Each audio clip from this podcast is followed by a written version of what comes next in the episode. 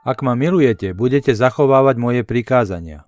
Nepripadá vám, milí priatelia, táto veta Ježišova, ktorú povedal svojim učeníkom pri poslednej večeri, trocha zvláštna?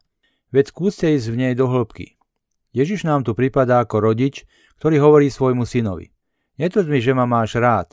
Ak by si ma mal rád, tak by si zachovával všetko, čo od teba žiadam. Chodil by si na čas večer domov, po sebe by si si vždy upratoval a nebúchal by si dverami. Takéto vyjadrenia nie sú v našich vzťahoch zriedkavé a každého z nás určite hlboko zraňujú, pretože nám pripadajú skôr ako vydieranie, než ako prejav toho, že tomu druhému na nás záleží. Ježiš túto vetu pri poslednej večeri opakuje dokonca dvakrát. Vy ste moji priatelia, ak robíte, čo vám prikazujem, hovorí o pár veršov ďalej. Lenže každý z nás, veriacich a nasledovníkov Ježiša Krista, vie, že Ježiš nie je vydierač a že jeho slová, akým nerozumieme, musia mať teda iný význam. Vydajme sa teraz na cestu hľadania skutočného významu týchto Ježišových na pohľad neférových slov. Pomôžeme si príkladom.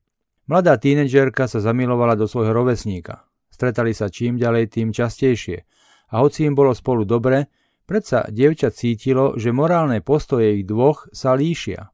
Raz ju chlapec pozval na jednu podľa neho skvelú diskotéku, kde sa dobre vybláznia, kde bude do sítosti alkoholu, drog a samozrejme aj sexu. Dievča však jeho návrh dosť radikálne odmietlo. On ju vysmial. Počuj, to čo je, hovorí jej. Adam sa nebojí, že ťa tvoji rodičia, keď sa dozvedia, kde si bola, za to potrestajú. Musí sa naučiť byť samostatná. Ja som dosť samostatná, hovorí dievča. Ale verím svojim rodičom a mám ich rada. A preto nebudem robiť nič, čo by bolo proti zásadám, ktorým ma učili. Na tomto príklade, milí priatelia, už možno tak trocha tušíme, čo má Ježiš na mysli, keď svojim učeníkom hovorí: ak ma milujete, budete zachovávať moje prikázania. Chce im tým povedať v podstate toto. Ak moje pôsobenie medzi vami zapustilo vo vás korene, potom budete veriť tomu, čomu som vás učil a čo pre vás konám. Ak moje priateľstvo voči vám spôsobilo, že ste si ma zamilovali, potom predpokladám, že nebudete pochybovať o tom, že to, čomu som vás učil, je schopné, ak to budete zachovávať, urobiť z vás nových ľudí. Ježiš tu tak iba poukazuje na jedno dôležité pravidlo, ktoré riadi náš život a ktoré, myslím, všetci poznáme. Každý z nás, či si to priznáme alebo nie, či si to uvedomujeme alebo nie, svojim správaním automaticky nasledujeme alebo kopírujeme toho, kto nás v živote formoval. A formoval nás ten, koho sme uznávali, koho sme obdivovali, kto nás fascinoval a koho sme vlastne milovali. Keď sa pozrieme na náš príklad s dvoma tínedžermi, možno sa pýtame, ako je možné, že hodnoty a morálka týchto dvoch ľudí sú také odlišné? Veď sú to predsa rovesníci, ktorí sa narodili v tom istom čase a v podstate na tom istom mieste. Ako každý z nich k tým svojim hodnotám a presvedčeniam prišiel? Odpoveď je veľmi jednoduchá. Majú ich od tých, ktorých na svojej ceste k dospelosti uznávali, milovali a ktorí ich vlastne takto formovali. Znova, je to presne to, čo hovorí Ježiš svojim učeníkom.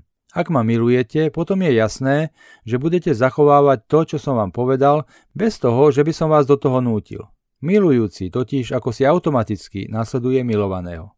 V tomto zmysle nám, milí priatelia, nahráva nielen naša skúsenosť, ale aj výskumy z oblasti ľudského správania. Jedným z takýchto výskumov sa zaoberá aj novinár David Brooks vo svojej knihe s názvom Spoločenské zviera – The Social Animal. V kapitole o sebaovládaní sa zamýšľa nad dvoma typmi študentov v tej istej škole. Erika, úspešná teniska, patrí k prvému typu. Je síce ambiciózna, no pritom je mimoriadne neúctivá, vulgárna, ba až fyzicky agresívna, a to dokonca i voči svojim učiteľom. A Erika nie je sama. Druhý typ študentov si naopak takéto správanie nevie ani len predstaviť. A Brooks si kladie otázku. Ako je možné, že títo mladí ľudia sa správajú tak strašne odlišne? Odkiaľ sa tento priepasný rozdiel v ich správaní vzal? A hovorí, odpoveď je ukrytá v hĺbke nášho podvedomia. Každý z nás sme počas svojho života prechádzali cez množstvo zážitkov, pozorovaní a skúseností a toto všetko nás formovalo. Ak sme počas svojho života videli, že ľudia sa k sebe navzájom správajú slušne a úctivo, a ak sa nesprávajú, potom ich správanie bolo označené za neprístojné a nepriateľné, potom keď dorastieme, aj my sa budeme správať k ľuďom rovnako slušne a úctivo. Ak sa nám kedysi čítali rozprávky, alebo sme pozerali a počúvali príbehy, v ktorých sa úctivé a čestné správanie označovalo za kladné, a neúctivé a nečestné správanie za záporné, potom sa v hĺbke nášho vnútra sformovali jasné a pevné presvedčenia a pravidlá, ktoré sa stali súčasťou nášho charakteru a nášho správania. Ak sme sa potom ocitli nestrážení, hoci aj v banke pri kope peňazí, nič sme neukradli, lebo nám bolo jasné, že tieto veci nám nepatria. Alebo ak sme mali pokušenie využiť situáciu a na základe klamstva prísť k výhodám, neurobili sme to, lebo čosi v našom vnútri nám hovorilo, že to je nesprávne. Alebo ak sme mali pokušenie správať sa neúctivo k človeku, ktorý sa voči nám správal drzo, sme sa udržali na úzde, lebo sme vedeli, že toto sa nepatrí. A takto by sme mohli pokračovať ďalej. Príklady a slová tých, ktorých sme uznávali a milovali, nás formovali, a to v dobrom i v zlom. Keď sa vrátime k našim tínedžerom, vieme si ľahko predstaviť, z akého prostredia každý z nich vyšiel. Ich názory a správanie niečo hovoria o ich rodinách alebo o partiách, ktoré ich formovali. Preto by sme nemali nikdy podceňovať pozitívny dopad dobrej partie a negatívny dopad zlej partie na náš život a na životy tých, ktorí sú nám zverení. V jednom vtipe sa hovorí, že kvôli partii sa aj Františkán oženil.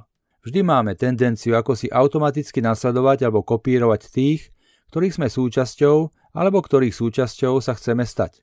Apoštoli boli, milí priatelia, 3 roky súčasťou partie Ježišovej.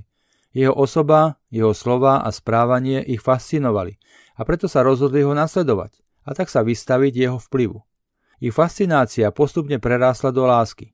Aj keď to bola láska krehká, bola to predsa láska, v ktorej boli ochotní rásť. A táto láska k Ježišovi ich menila.